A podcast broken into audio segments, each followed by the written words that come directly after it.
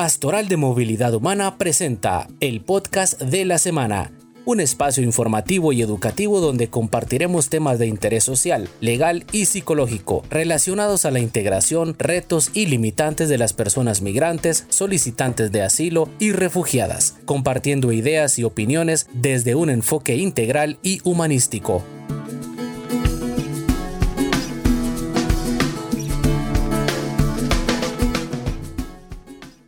Muy buenos días a todas y todos. Esta mañana nos hemos reunido para hacer una reflexión, un conversatorio con dos colegas que nos visitan en el estudio Éxodos de la Pastoral de la Movilidad Humana. En nombre de la Pastoral de la Movilidad Humana les doy una cordial bienvenida. Mi nombre es Brenda Reyes y los colegas que nos acompañan esta mañana son los expertos humanitarios Marta Cifuentes y David Ovalle. Ambos tienen un largo recorrido en el ámbito de la respuesta de emergencia con enfoque de humanitario de derechos humanos y esta mañana vamos a conversar sobre un normativo que hemos escuchado muchas veces en conversaciones informales o en algunos informes, pero que necesitamos conocer y profundizar un poco más. Y nos estamos refiriendo a las normas esfera. En ese sentido, les damos la cordial bienvenida, Marta, David, y nos gustaría que nos comentaran a todos los que estamos aprendiendo cada día qué son las normas esfera. Adelante, Marta, bienvenida.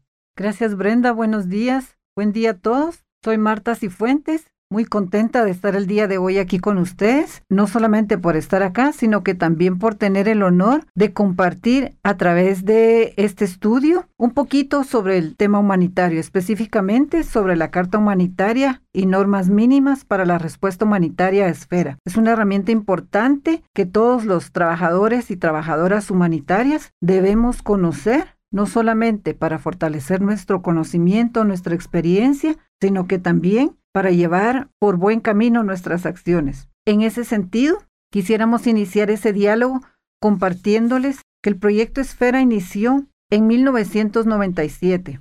Inició como consecuencia del genocidio de Ruanda, en donde muchas organizaciones no gubernamentales, organizaciones humanitarias, juntamente con el Movimiento Internacional de la Cruz Roja, y la Media Luna Roja hicieron una reflexión de sus acciones, de la calidad de sus acciones y decidieron entonces trabajar eh, un manual que le pusieron por nombre Esfera, un manual que eh, básicamente es un compendio con estándares internacionales que a partir de entonces, de ese 1997, pues eh, ya dejó directrices para todos los trabajadores y trabajadoras humanitarias directrices transformados en estándares internacionales, entendiendo estos estándares como los requisitos, como las exigencias necesarias, las recomendaciones internacionales de normas mínimas para el cumplimiento voluntario en el desempeño de la labor humanitaria,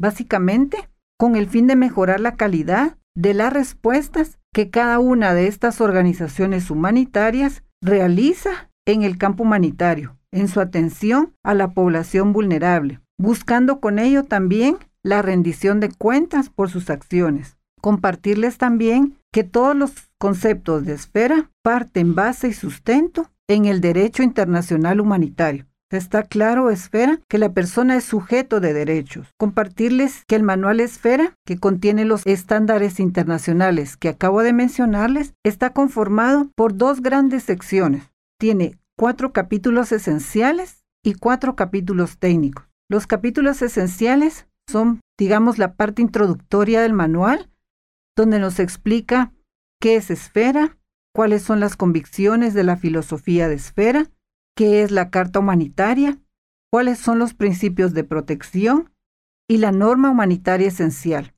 Y en los capítulos técnicos, ahí ya nos presenta de manera detallada las recomendaciones sobre cuatro grandes temas, abastecimiento de agua, saneamiento y promoción de la higiene, que en una palabra sería WASH.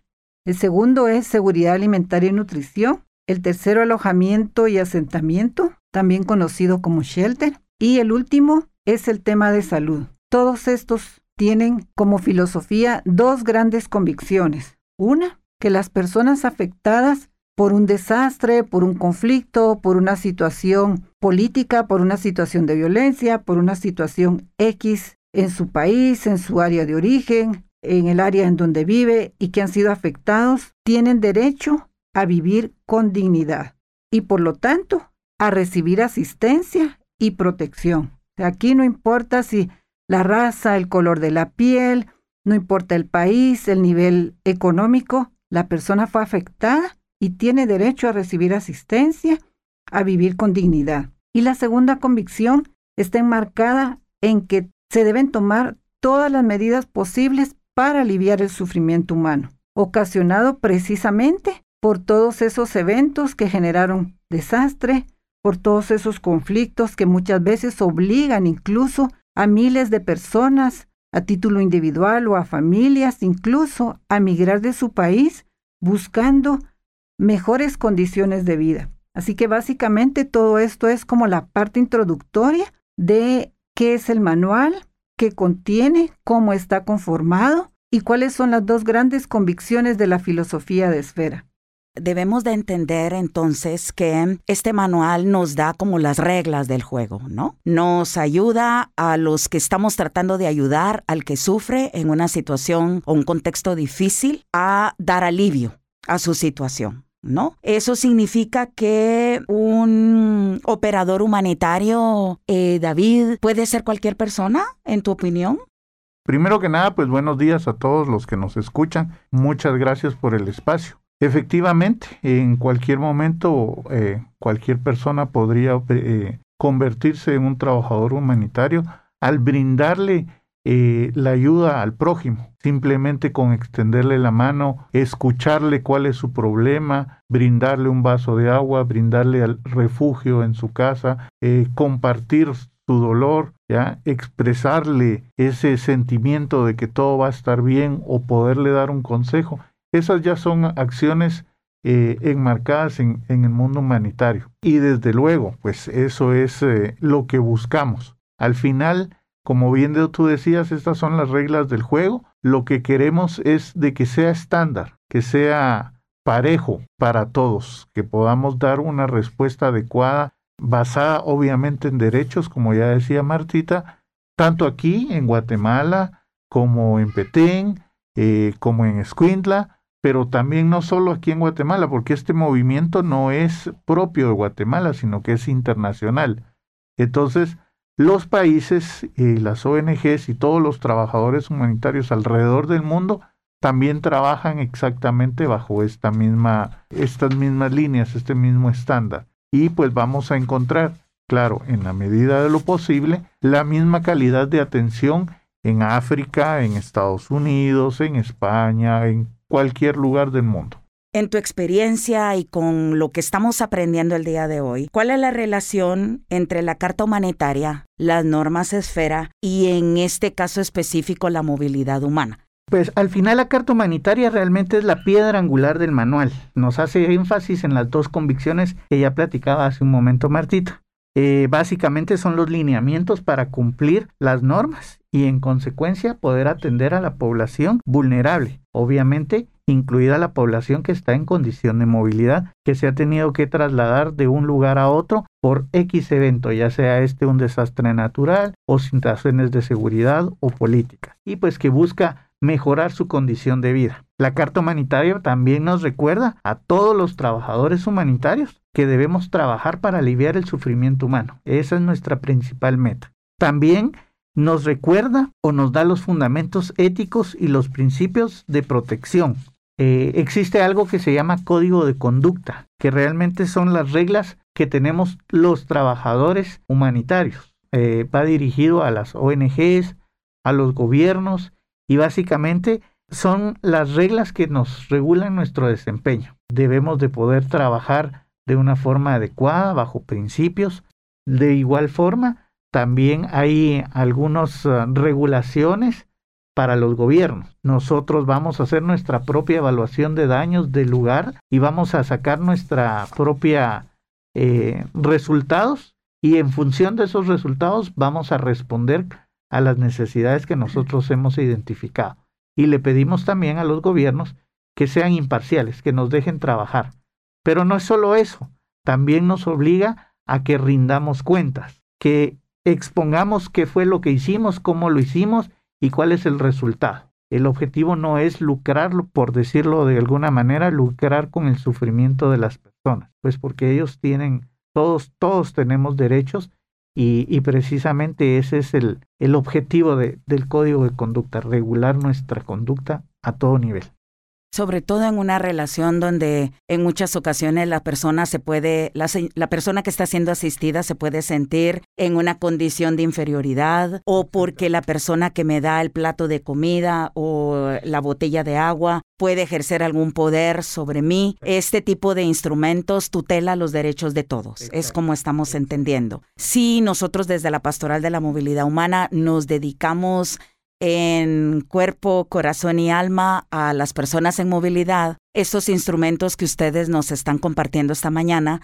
significa que también protege y tutela los derechos de las personas en movilidad, sean refugiados, personas en tránsito. ¿Eso es así? ¿O, yo lo quiero interpretar a mi manera? No, así es, así es exactamente. ¿eh? Eh, todo está basado en derecho internacional humanitario, como tú bien lo decías, por ejemplo, eh, el principio de no devolución. No vamos a obligar a una persona a regresar a su país si él tiene miedo, se siente inseguro pues debemos de trabajar para que esta persona pueda tener un desarrollo de vida pleno y no importando que no sea su país, si está de tránsito, si está en espera de una resolución administrativa para ser reconocido como refugiado. Nosotros como operadores humanitarios, en este caso incluida todo el personal de la Pastoral de la Movilidad Humana o bien otras organizaciones hermanas, como ustedes mencionaban, o Cruz Roja, otras instituciones civiles o de mi barrio, de mi comunidad, están enmarcados como operadores humanitarios porque acompañan a alguien que está bajo una situación de opresión o de estrés social que sufre y nosotros damos un, un alivio en el momento que nos cruzamos en su vida, ¿es correcto? Y, al final lo bonito de, este, de estas normas es que no son obligatorias, no te dicen eh, a ti como trabajador humanitario tienes que cumplir esto, como decimos aquí en Buen Chapín, a puro tubo, sino que son de carácter voluntario. Uno tiene que estar convencido de que realmente esto es lo adecuado, lo que va a regular o lo que va a permitir que el trabajo que hagamos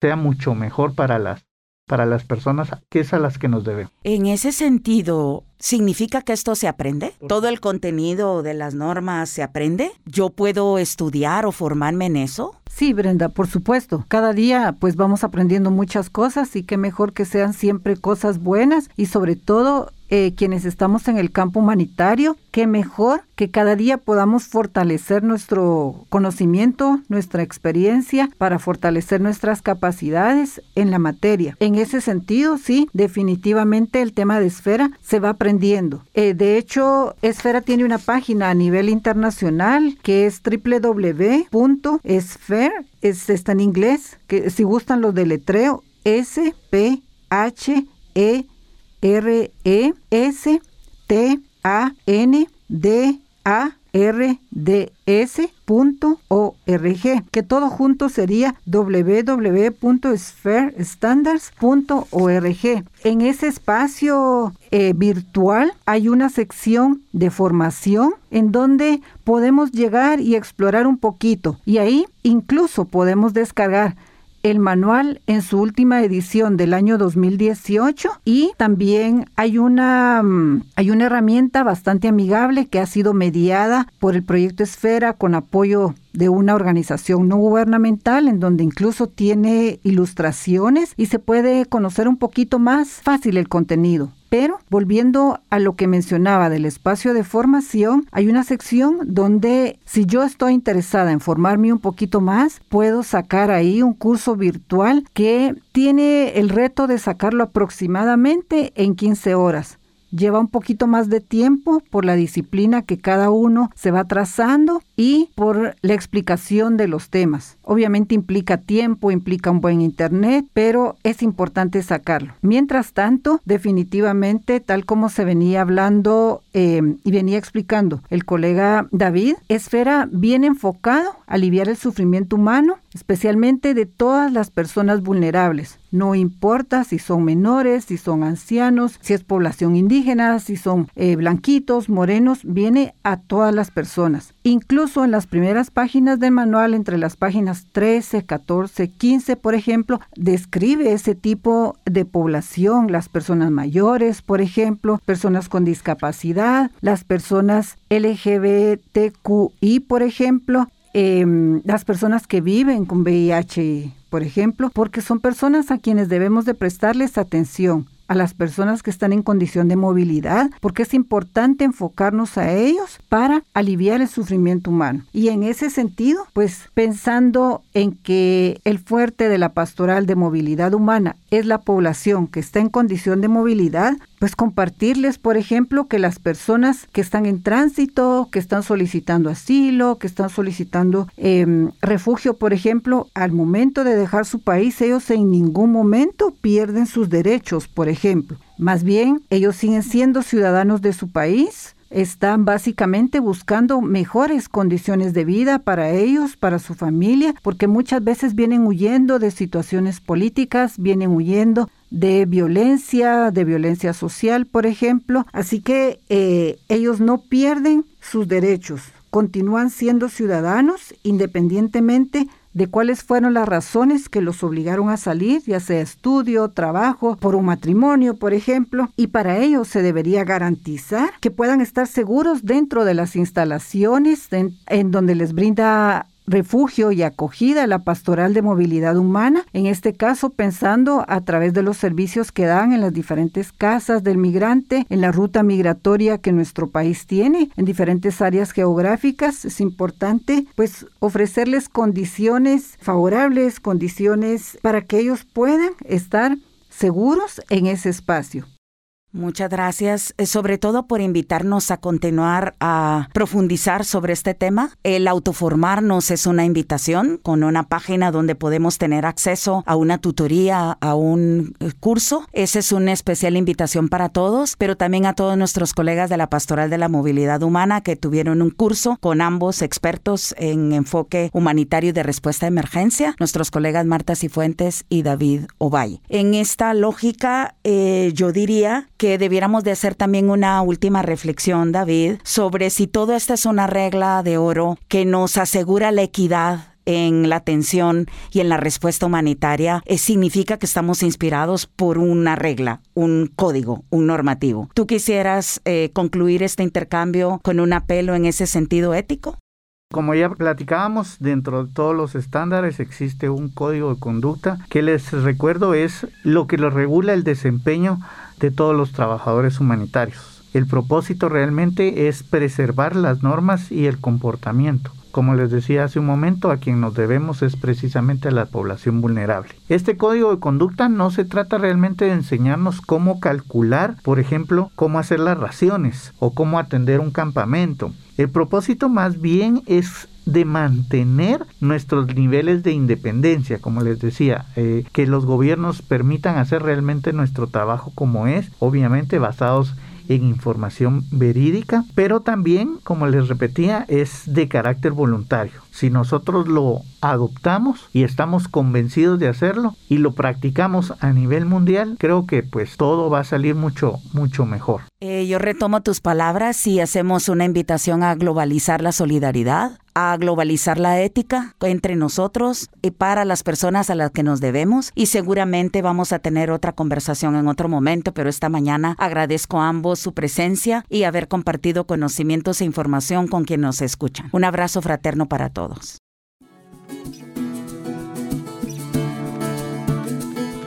Pastoral de Movilidad Humana presentó el podcast de la semana, un espacio informativo y educativo donde hemos compartido ideas y opiniones desde un enfoque integral y humanístico.